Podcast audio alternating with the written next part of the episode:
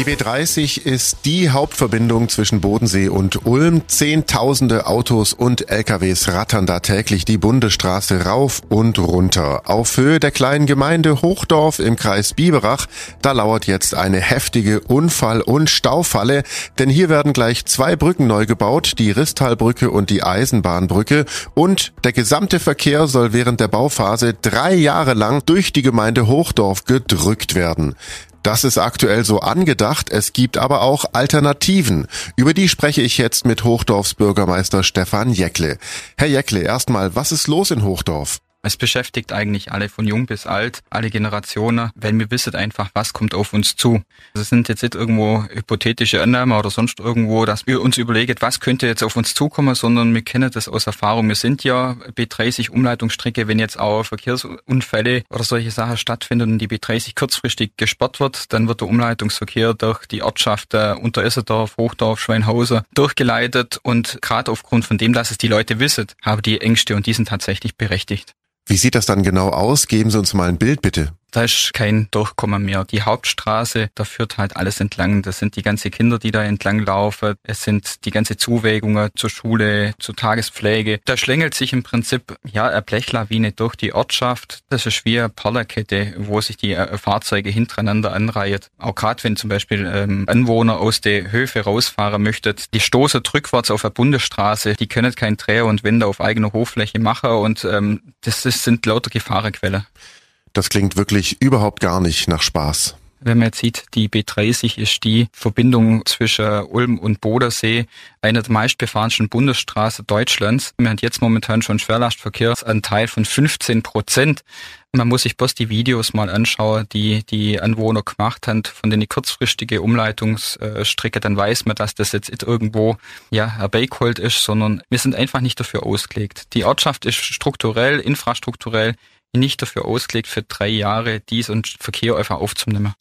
Wie gehen Sie denn jetzt damit um? Man muss es einfach neutral sehen. Es steht bundesweit sehr, sehr viele Brücken zur Sanierung an. Man spricht von Hunderte. Und da ist es klar und selbstverständlich, dass äh, ein Ministerium oder das Regierungspräsidium erstmal der einfachste Weg, der unkomplizierteste Weg geht. Und was ist das? Das ist im Prinzip der Abbruch der bestehenden Brücke und der Neubau auf gleicher Stelle. Es gibt aber Alternative, die sind gerade bei uns, wir sind da besondere Situation, Hochdorf ist da tatsächlich anders, weil die Infrastruktur nicht für dieses Verkehrsaufkommen ausgelegt ist. Und Sie haben es gerade gesagt, jetzt kommt der Knackpunkt. Es gibt Alternativen, sogar eine ganz ohne eine Umleitung durch die 2300 Seelengemeinde Hochdorf im Kreis Biberach. Herr Jäckli, wie sieht die aus? Ein Parallelbau zur bestehenden Bestandsbrücke, dann könnte während der Baumaßnahme in der Parallelbau stattfinden. Der Umleitungsstrecke findet weiter auf der bisherigen Trasse statt und dann später wird dann die Zu- und Abfahrt von der Brücke dann umgeschwenkt, umgleitet und später dann die alte Bestandsbrücke dann einfach im Prinzip abgerissen. Eine zweite Alternative wäre das sogenannte Heavy Move Verfahren. Das würde die Umleitungszeit zumindest deutlich verkürzen das Heavy Move Verfahren, da baut man auch zweieinhalb, drei Jahre eine Brücke direkt neben der Bestandsbrücke. Dann reißt man die alte ab und schiebt dann die neue Brücke seitlich ein. Und da wird sich dann der Umleitungsverkehr ja auf so ein halbes Jahr würde sich das äh, beschränken. Und beim halben Jahr, sage ich jetzt mal, es ist auch nicht gut. Es ist nicht gut, aber da kann man es vielleicht auch noch einfach vom sozialen Gedanke die Leute zumuten, mal auf Zunge zum Beißen und das zum Akzeptieren. Aber drei Jahre, das ist einfach zu viel. Sollte diese B30-Umleitung tatsächlich doch so kommen wie momentan angedacht, wäre auch die Blaulichtfamilie damit unglücklich. Die Blaulichtfamilie, sprich die Polizei, Feuerwehr, die haben auch Stellungnahme dazu abgeben und ich sehe das alles auch äh, recht kritisch, auch das Deutsche Rote Kreuz, weil wir haben da besondere Situationen und auf das möchte ich einfach auch hinweisen. Wir sind im Risstal irgendwo in gewissem Maße auch gefangen durch die Südbahn auf der einen Seite und der Riss und auf der anderen Seite die Hanglage durch das Hochgelände. Es geht im Zweifel auch kein zweiter oder dritter Rettungsweg mehr. Wenn bei uns tatsächlich im Ort was passiert, ein Unfall, dann ist dicht.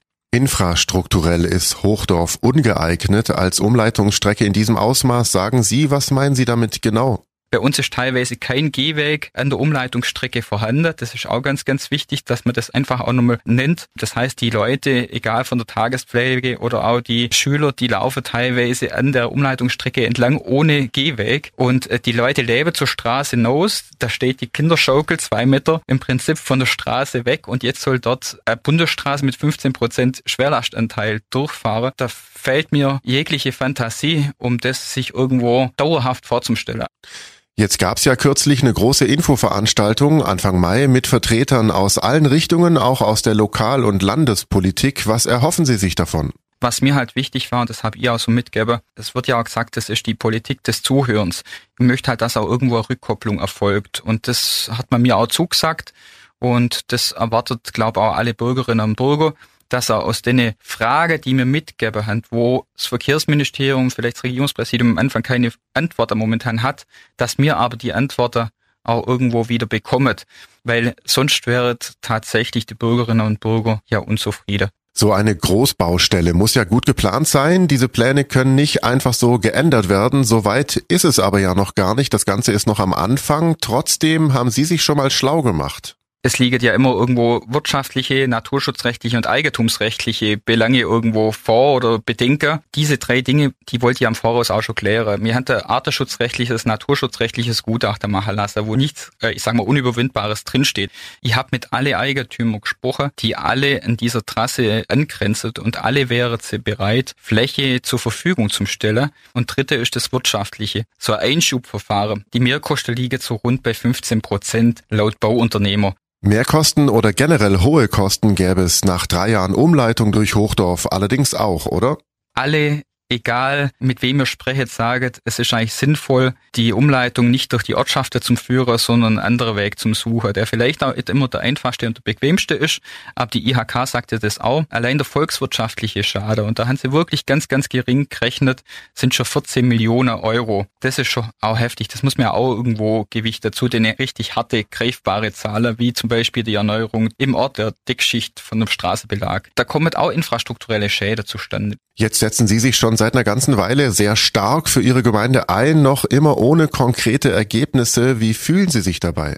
Man kämpft irgendwo gefühlt gegen Windmühlen. Man versucht irgendwo gehört zu werden. Man möchte ja nichts Außergewöhnliches und man ist überzeugt, das ist eine gute Geschichte. Es ist alle Bürgerinnen und Bürger geholfen. Und wenn wir später alles in die Waagschale reingelegt haben und dann der Gesetzgeber bzw. das Verkehrsministerium, Regierungspräsidium sagt, nö, es ist tatsächlich jetzt so, dann möchte ich mir halt keinen Vorwurf machen lassen, dass ich alles Mögliche versucht habe.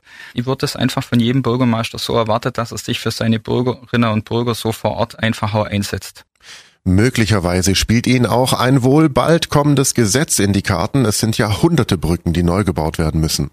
Momentan ist es so, wenn man der Brücke verlässt, muss im Zweifel ein Planfeststellungsverfahren gemacht werden. Das kann mit unter anderem Jahre auch dauern. Und jetzt hat der Gesetzgeber reagiert und die möchte da so ein genanntes Beschleunigungsgesetz auf den Weg bringen. Und das ist schon mal eine ganz gute Entwicklung in die richtige Richtung, dass wenn ich jetzt direkt parallel nebendran baue und damit ja auch keine Landschaft oder so zersplitter oder zersiedel, dann muss ich auch kein aufwendiges Planfeststellungsverfahren machen, sondern da gibt es ein vereinfachtes Verfahren. Das beschleunigt dann auch vieles. Bleibt also abzuwarten, wie es mit der Gemeinde Hochdorf und der drohenden Unfall- und Staufalle weitergeht. Drei Jahre B30 Umleitung, nur ein halbes Jahr oder gar keine. Wir bleiben auf jeden Fall dran. Danke, Stefan Jäckle, Hochdorfs Bürgermeister, für Ihren Besuch und die klaren Worte. Vielen, vielen Dank auch. Alles rund ums Thema B30 Umleitung durch Hochdorf auf donau3fm.de. Ich bin Paolo Pacocco. Vielen Dank fürs Zuhören. Bis zum nächsten Mal. Donau3fm. Einfach gut informiert.